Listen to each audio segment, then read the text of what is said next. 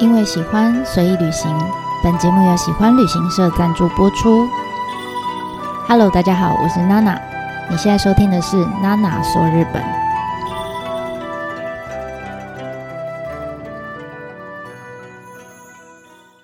Hello，大家好，我是娜娜。这一次呢，我们要继续讲日本的城的这个主题。那但是其实，在我开始着手这个主题之前，我就发现。天哪，他的资料多到就是，我觉得跟艺术季一样，大概就是一个很深的洞。然后，呃，真的要全面的去了解一座城啊，我觉得，嗯、可能可以从很多的角度切入，譬如说，包括这个城跟它相关的人物啊、历史故事、当时的呃时代背景啊，或者是呃城的构造，它怎么建的？其实这个跟呃当时它使用的。呃，建成的技术、武器，还有防御的这个技巧等等，都会不一样。然后，所以还会结合考古学，好等等之类，反正有非常多不同的角度都需要来考量。加上，其实呃，整个日本有好多不同的名城哈，不管是原本留下来的，或者是重建的。那我觉得这每个城都会有自己的故事啊，所以。要全部讲完是不太可能的哈，那所以我挣扎很久之后呢，我就决定把这个系列可能定位成跟之前我们在讲日本的宗教跟信仰是一样的，就是走随缘的风格，想到什么城就讲什么城，就像这时候想到什么寺庙就讲什么寺庙这样。那同时也因为嗯有很多的内容，我觉得很多的名词如果用出来的话，会觉得好像太过学术哈，所以。呃，我想说，是不是把姬路城哈，就是拿来当成我们整个城的系列的第一发哈，因为它也是目前呃日本算是保存的最完整，然后规模也比较大的一个城，一座城。那所以呃，希望啦，就是。是不是可能我们第一趟先走过姬路城之后，以后大家到别的城去做参访的时候，就大概知道说，哎，我可以用什么样不同的角度来观察日本的城的里面的每一个角落，然后就会有发现专属于自己，然后不同的乐趣这样子。好，那我们这次就从姬路城的故事开始吧。第一个呢，当然就是姬路城。当然，那你现在看到的姬路城不是一天造成的哈，就跟罗马不是一天造成的是一样的。你现在看到如此庞大规模的姬路城啊，当然不可能在这么短的时间里面就盖成现在你看到的样子。而且，其实呃，城有一点点像是现在我们在讲不动产一样哈，就是随着不同时代的演变啊，通常。一座城的所有权哈，会经过很多次、无数次的转换。换句话说，就是城虽然是固定在那边，没有办法移动的不动产，但是它的产权其实是不断的在不同的城主之间做移转的哈。当然了，就是前提是这个城没有被毁掉。那所以，嗯。姬路城呢，最早是由一位呃武将叫做赤松则宗，没关系，它不重要，反正就是最早最早开始在这边呃盖了一座小小的城。好，那这边这个地方呢叫做姬山，姬路城的姬，它就是一个小小的山丘啦。那他当时盖的时候，大概是现在距离现在七百多年前吧，一三三三年哈。那还是一个非常小的一个一个城，小小的一个城郭而已。那那个时候呢？这个城，因为它盖在姬山上面，所以就叫做姬山城。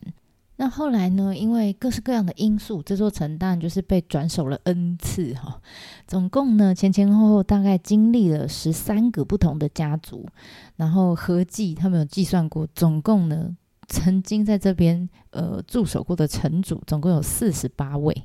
四十八代哈。那所以你曾经听过的像，像呃羽柴秀吉哈，就是后来的丰臣秀吉。还有黑田官兵卫啊、池田辉政、本多忠胜，巴拉巴拉哈，等等，这些都曾经是姬路城的城主。那当然，他们也根据他们不同的品味、喜好，还有实际真的作战的需求等等的各式各样的考量，慢慢的、慢慢的才一步一步把原本很小的城呢，慢慢扩张改建成现在我们看到的姬路城的模样。那现在我们看到这个版本，大概是呃十七世纪初那个时候呃奠定下来的一个基础了。好，那稍微题外话一下，就是，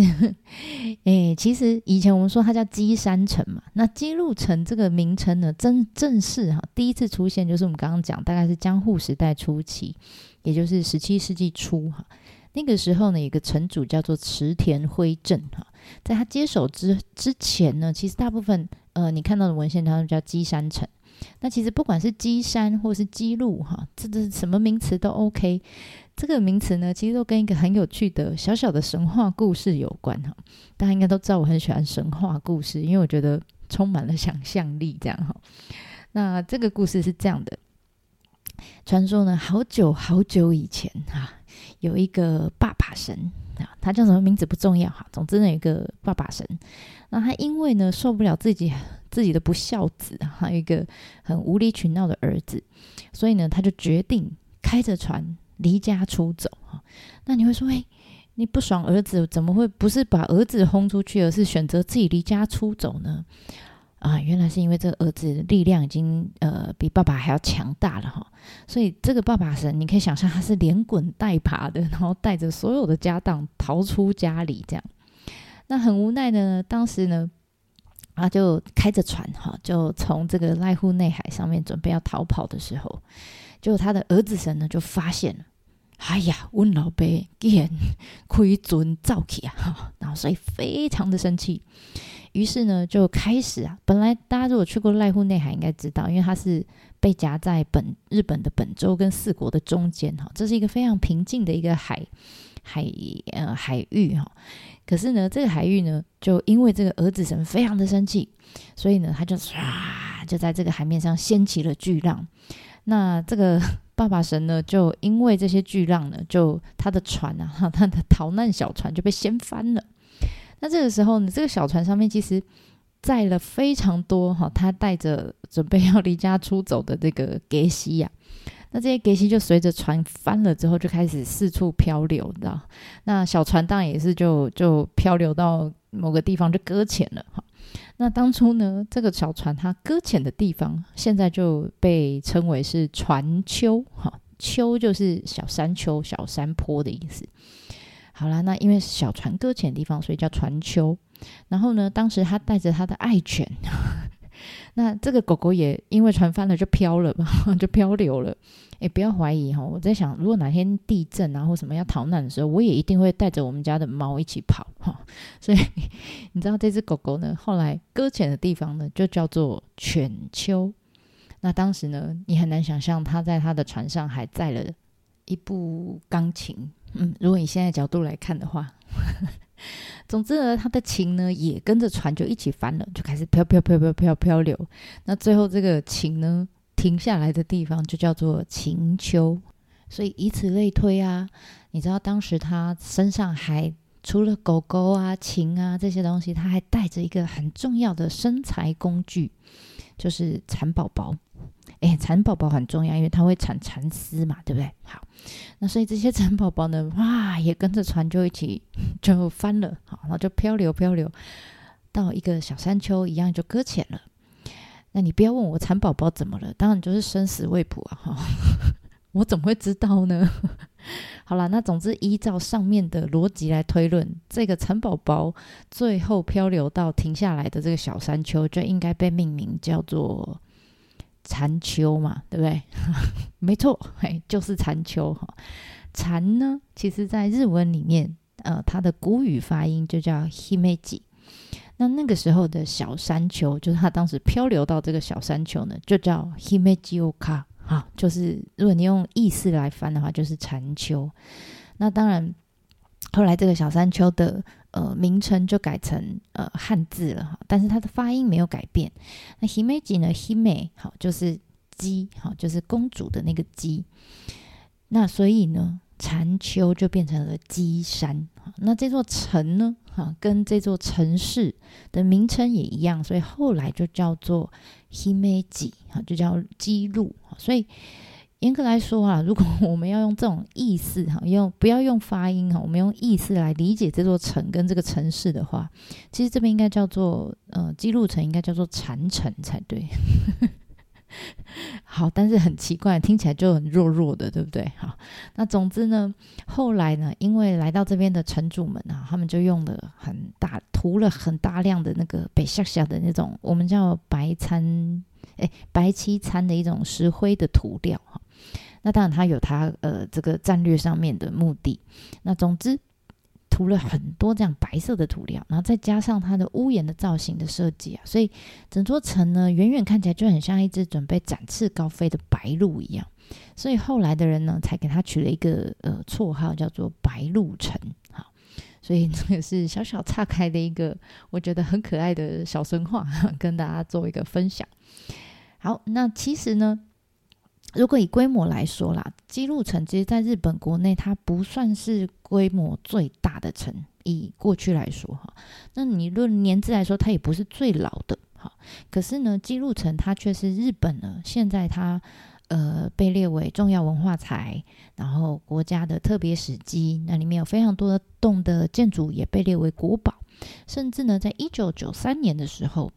当时有一些呃建筑跟自然的景点哈、啊、就被呃列为世界遗产，这是日本第一次啊第一批被列为世界遗产的区域。那当时当然有分自然的，有分文化的。那在文化世界遗产的名单当中呢，最多的当然就是奈良，好奈良法隆寺那一块的一些佛教的古迹。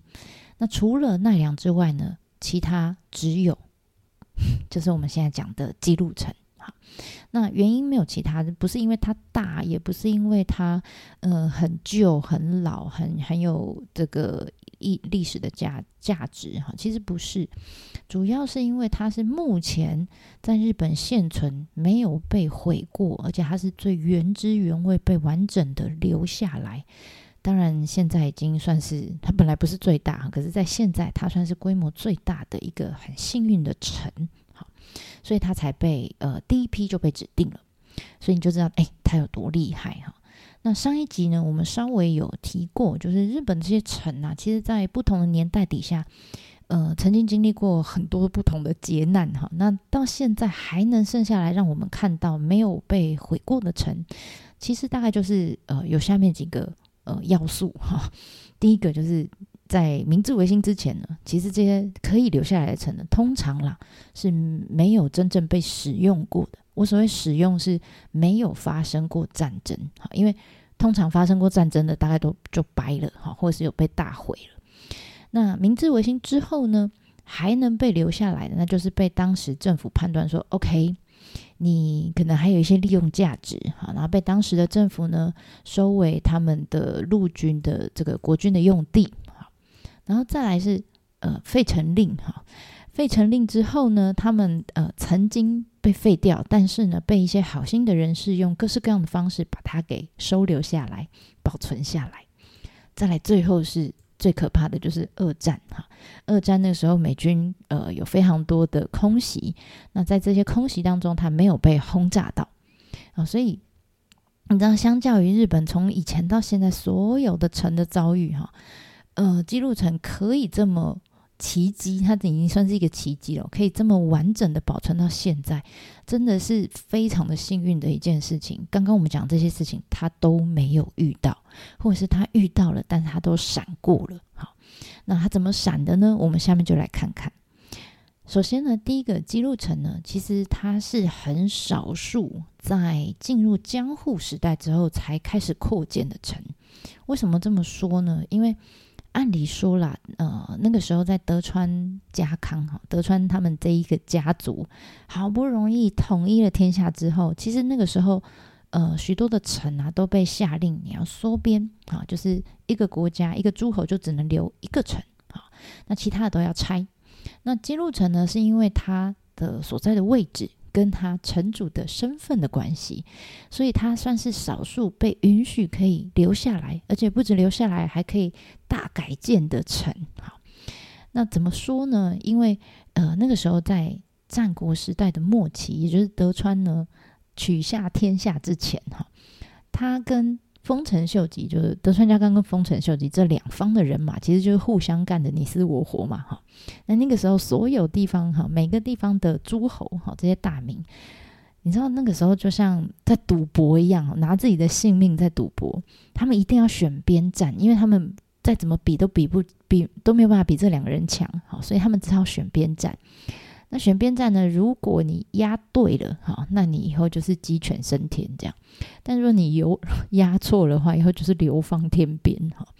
那所以你知道这两方人马最终最终啊，他们呃来到了一场非常呃关键的战争，叫做关原之战。关原之战后来还有拍成，我记得是拍成电影，哈。那有兴趣可以去看。总之呢，这一场战争之后啊，几乎就是底定了，反正丰臣家就是。呃，败北，然后德川家算是完整的掌控了整个呃日本的实权，这样就对了。好啦，那如果在这一场战争中呢，你押对边，哇，你真的就是这样加薪，然后给你呃封官位这样子。那如果你押错边，就是掰了哈，就是去九州、去东北这样。好啦，那那个时候呢，有一个武将叫做池田辉政。他非常的幸运哈，当然，呃，他跟德川有一点点关系，什么关系呢？因为他娶了德川家康的二女儿，所以理所当然，他比较没有呃选边站的压力，因为他不用选嘛，他的老婆就是德川家的人，所以他一定是站在德川这边哈，就所以他是为了他的岳父而战。好了，那战争结束之后，诶，表现得不错，岳父就说：“哎，立北拜。”啊，来来来，我帮你加薪，有没有？家族企业就是这样，对不对？好，那那时候加薪的方式是什么？那不是给钱哈，是赏地，好赏地。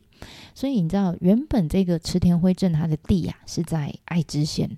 那领地呢小小的不大，好，那因为岳父就赏他嘛，就说来，我赏你一块比较大地，在姬路城这边，好这一带。那其实这个也是为什么那时候有很多的城哈，城主会一直换人的原因，因为你每一次的奖惩哈都是领地的移转哈，从小的换大的，从大的换小的这样。所以仔细算一下，那个时候原本啊池田 辉政的薪水哈，如果他在原本爱知县那边的领地的话，大概呃原本是十五万担哈，现在一口气增加了到五十二万担。那简单的说，就是加薪了三点五倍啊，非常的痛快。那我刚刚讲“蛋”是什么呢？诶，一它其实写成汉字就是石头的“石”哈，十五万石，意思就是说一个蛋啊，一担相当于就是呃一年一个人一个成年人一年当中需要吃的米的量。所以换句话说，就是我这块领地啊，十五万石就是我这一年可以养十五万人的意思。好，就是我的经济产值啊。所以池田辉政算是一个呃拿到一块非常大的地的一个武将哈，非常开心。那除此之外呢，姬路这个地方其实它那个时候叫薄膜国啊，哈，就是以前的旧的地名。那这一块地，如果你现在去那边，你大概知道，就是它呃其实算比较西边哈，所以那块领地以前附近啊，大部分的人哈的这些诸侯们，其实跟丰臣家的感情比较不错啊，比较好。所以呢，呃，当时有很多的诸侯哈，其实原本是比较靠丰臣那边选丰臣家站的哈，然后再加上呃，因为他就在濑户内海很重要的水道的这个呃要冲上面，所以啊，无论是在军事或是经济的这个理由上面，姬路城哈，就是薄膜国这个地方都是一个必须要严守哈，不能大意的点。这也是为什么德川家康那时候呢，把这个女婿哈，他觉得信得过嘛，把这个女婿呢派来到这个点的地方，而且他不止派他来，还跟他说：“OK，来，你可以好好的把这个姬路城的做大改造，哈，把它规模扩大一点，提升这边的战力，这样哈。这也是为什么我们现在去姬路城会觉得怎么这么复杂哈？那大部分都是这个时候呃做成的。”那为什么要让他有这么多的权利跟财力呢？因为主要，呃，毕竟德川家康在关东嘛，哈，在东京那边，所以呢，他希望他的女婿可以帮他看好这些原本不是很乖，哈，将来也有可能不乖的这些人，哈。那还好的是呢，其实在这次大改造之后啊，就江户时代其实就呃一路等于算是和平盛世嘛，哈，就大概维持了两百六十几年，一直到明治维新之前呢，其实不太有太多的机会可以遇到呃大型的战争，顶多就是小型内乱这样子而已。所以姬路城就这样慢慢的哈，呃，扩张之后，然后就慢慢的随着时代演进，哎，活到两百多岁。那一直到了江户时代的末期哈，那我们前面稍微有讲过，那个时候哇，日本国内也是混乱到一个不行哈，那个混乱程度大概不输战国时期。那这段时间呢，一样也是分成两方人马，一方是以天皇为首的这个新的政府军，另外一方呢是以将军为首的旧的幕府军啊，反正就是新旧两团人打在一起就对了。那他们找哪里打呢？就是全日本的各个城都可以当成他们打架的据点啊，只要有城，感觉就要叮叮，哎，开始打一架这样。那这段期间内的这个姬路城呢，当然曾经哈、一度也是被这个新的政府军就包围了。那但是当然就是那最后因为有关系就没关系嘛。总之呢，因为人的关系哈，总之最后是没有打仗哈，没有真的开战，那就开城就投降了这样。所以城呢没有大伤到哈，就保存下来了。于是呢，就这样一直啊，这个流传到了明治时期。哎，等明治天皇接手之后啊，其实姬路城这才算是真的哎，第一次哈，非常认真的面临到了大的危机哈，就是废城令、废弃这些不需要的城的这个命令。那在这样子的年代底下，其实大部分的城不是被拆掉，要不然就是用非常便宜的价格，就是贱卖给一些民间的人。那基路城当然也是逃不了这样的命运啊。所以最初最初一开始，其实基路城是被留下来的，那被呃分配给当时的陆军做使用。那但是你知道，当时的陆军其实接手了非常多的城啊，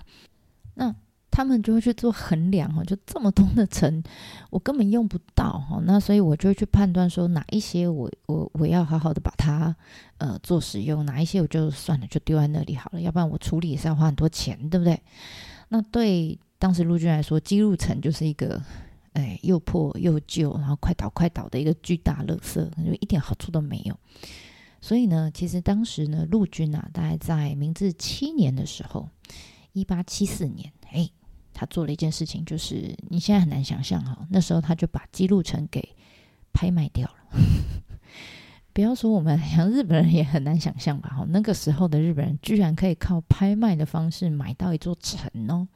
很酷吧？那据说呢，那个时候有一个富豪哈，叫做神户清一郎。总之呢，这个富豪呢，他就拍到了这个姬路城。据说他当时拍卖呃标下来姬路城的价钱是日币。二十三元五十钱，哎，反正我找了很多的资料哈，综合这些资料的结果是，把它换算成现在的币值的话，大概啦，大概日币二十到三十万左右。那如果那个时候日币又跟现在一样低的话，哇靠，那等于是不用十万块日币，你就可以买下一座城。你买不买？你可能会想说，我买来干嘛？我疯了吗？或者是呃，有些人你是，除非你是城的爱好者，要不然一般平民百姓怎么会想要脑筋坏掉了来买一座城哈？当然呢，其实是有原因的哈。那当然这种原因也很多的说法了哈。那总之最多人说就是当初这个富豪为什么要买下这座城呢？其实他原本是想要把城给拆了，好，把里面呢还堪用的东西拿来用在自己的呃豪宅里面哈，因为他心想说。你看我会拿来盖城的这些建材，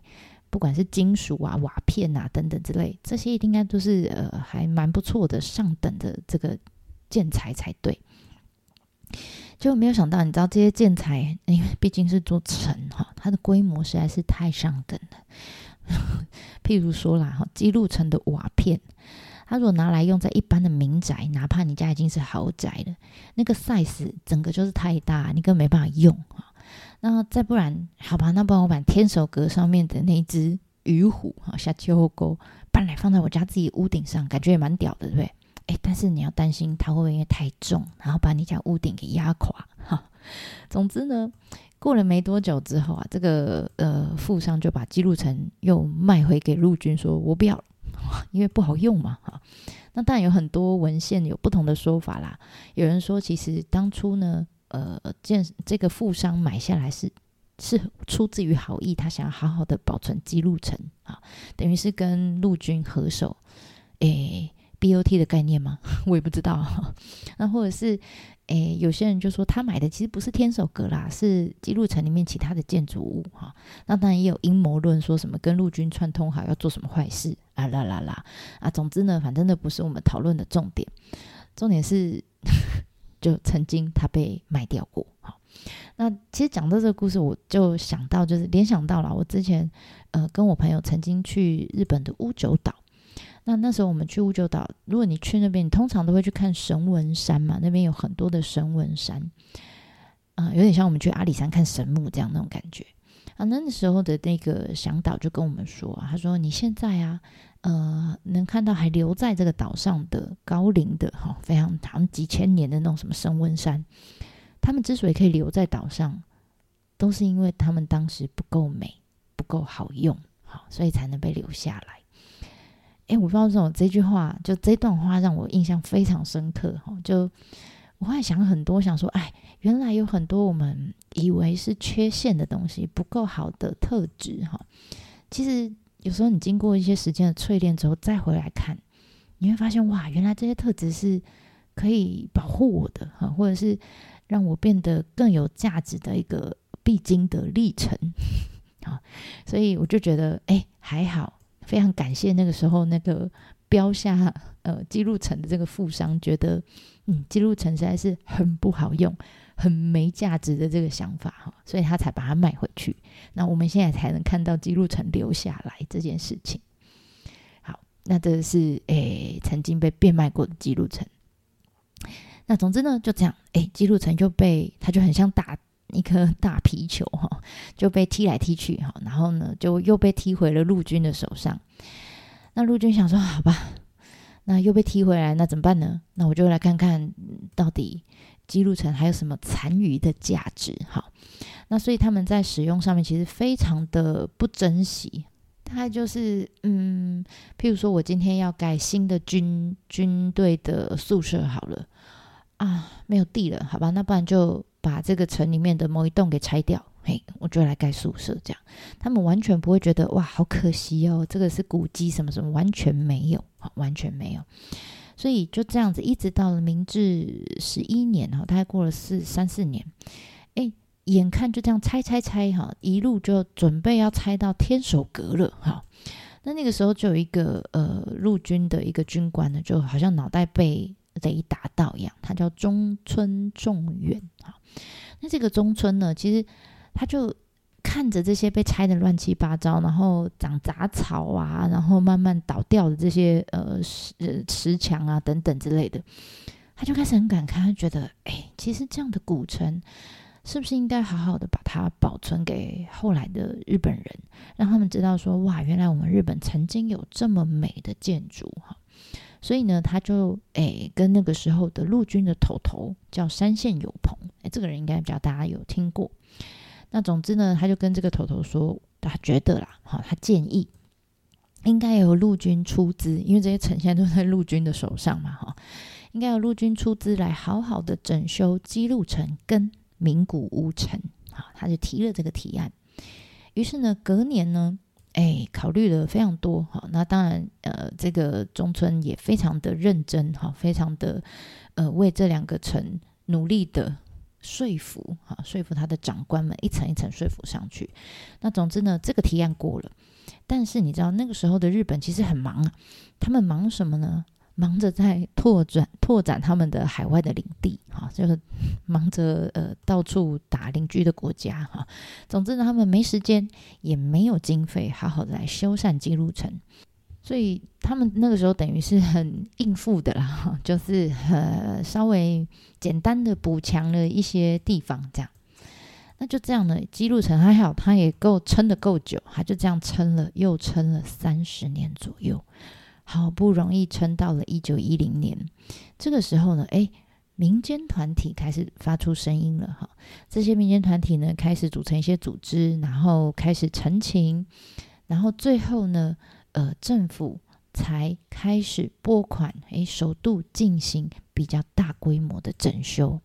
那这一次的整修呢，我们就叫明治的大整修。所以我们再回头去看，呃，当初这个陆军的军官中村，虽然他在他的年代，呃，他没有办法，也没有权力，好好的对姬路城进行比较大规模的修缮，但如果那个时候没有他发难，哈，如果他没有突然被雷打到，说，哎，姬路城跟名古屋城应该要好好保存下来，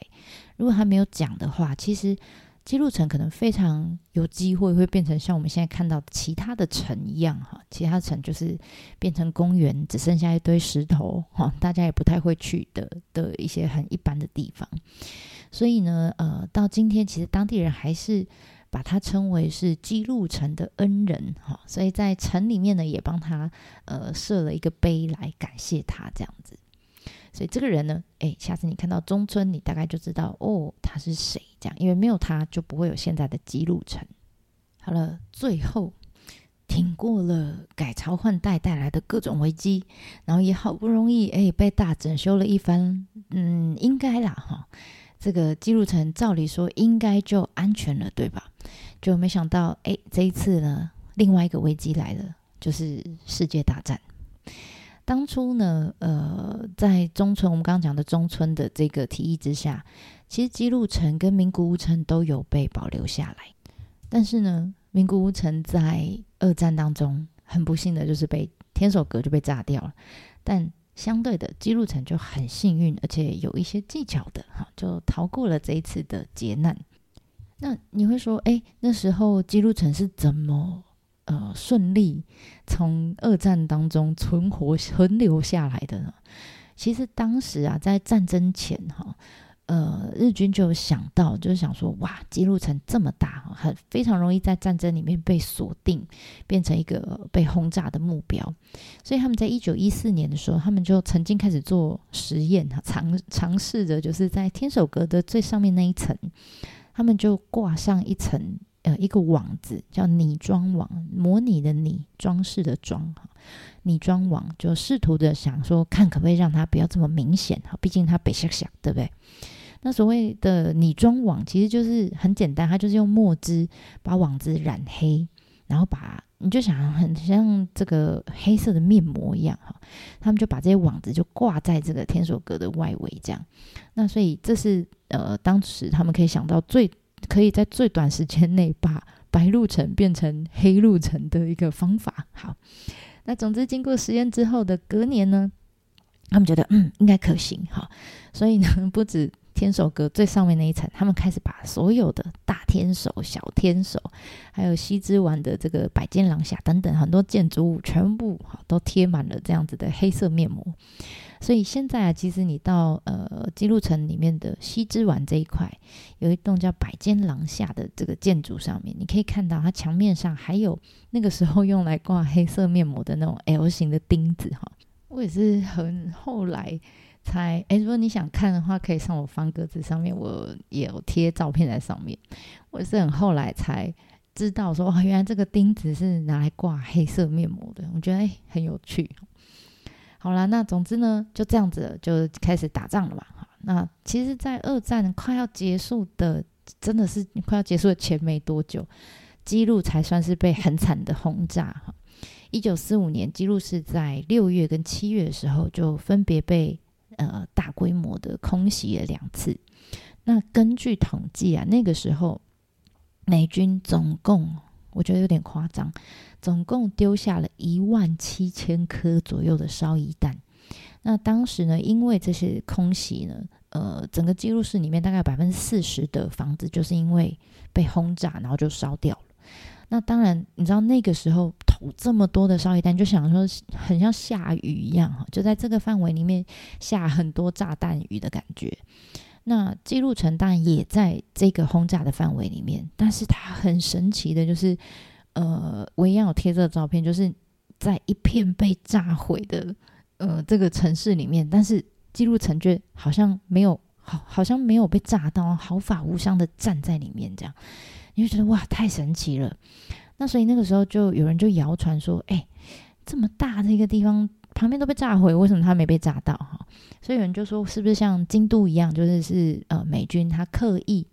避开这些有意义的历史建筑，所以呃，记录城才没有被炸到这样。那但是后来其实根据很多的访谈内容里面知道，像他们呃有去访谈当时开轰炸机的那个驾驶员，就问他说：“哎，你为什么没有炸呃姬路城？” 然后就驾驶员就说：“嗯，其实没有诶，上面的也没有叫我刻意回避姬路城，他说都可以炸。那只是我从飞机上看下去，其实我也搞不太清楚哪里有城哈，我只是真的没有炸到它而已，这样。”然后另外呢，他们还去访谈了一个士兵，那个士兵的工作，日本的士兵哈，他的工作就是处理未爆弹。那当时呢，他的确被派去了天守阁，姬路城的天守阁里面，他在天守阁里面看到了，也处理了未爆弹。未爆弹就是没有爆掉的，但这是已经有已经掉到天守阁里面的炸弹。好，那所以从这些资料你就可以看到，哎。其实姬路城当时已经伪装 伪装成黑路城，本来是白路，现在变黑路，对不对？但是呢，那个时候的的确确真的有烧一弹，就是掉到了姬路城的范围里面，像三只丸啊，甚至是天守阁，哈，都有被烧一弹 K 中，哈。所以事实证明，就是哪怕 哪怕你假扮成黑片皮路啊，大概也是没有用的，哈，城还是会被炸到。但神奇的事情就是。诶，我们刚刚讲说，这些炸弹其实有落在呃三之丸，就是比较外围的城的比较外围的范围。三之丸那时候有一个学校，就是被烧夷弹 K 掉，K 到，然后就烧掉了。那但是为什么 落在天守阁里面那两颗烧夷弹是刚好都是未爆弹？这个到目前真的没有人可以说明哦，只能说就是一个奇迹这样子。好啦，那所以这个是诶，我觉得姬路城非常有趣。从以前到现在，你看他逃过了多少哈各式各样的这个灾难的故事，希望大家会喜欢啦。那我们这次就先分享到这里，下一次我们再来继续聊姬路城有什么有趣的地方喽。ではまたね。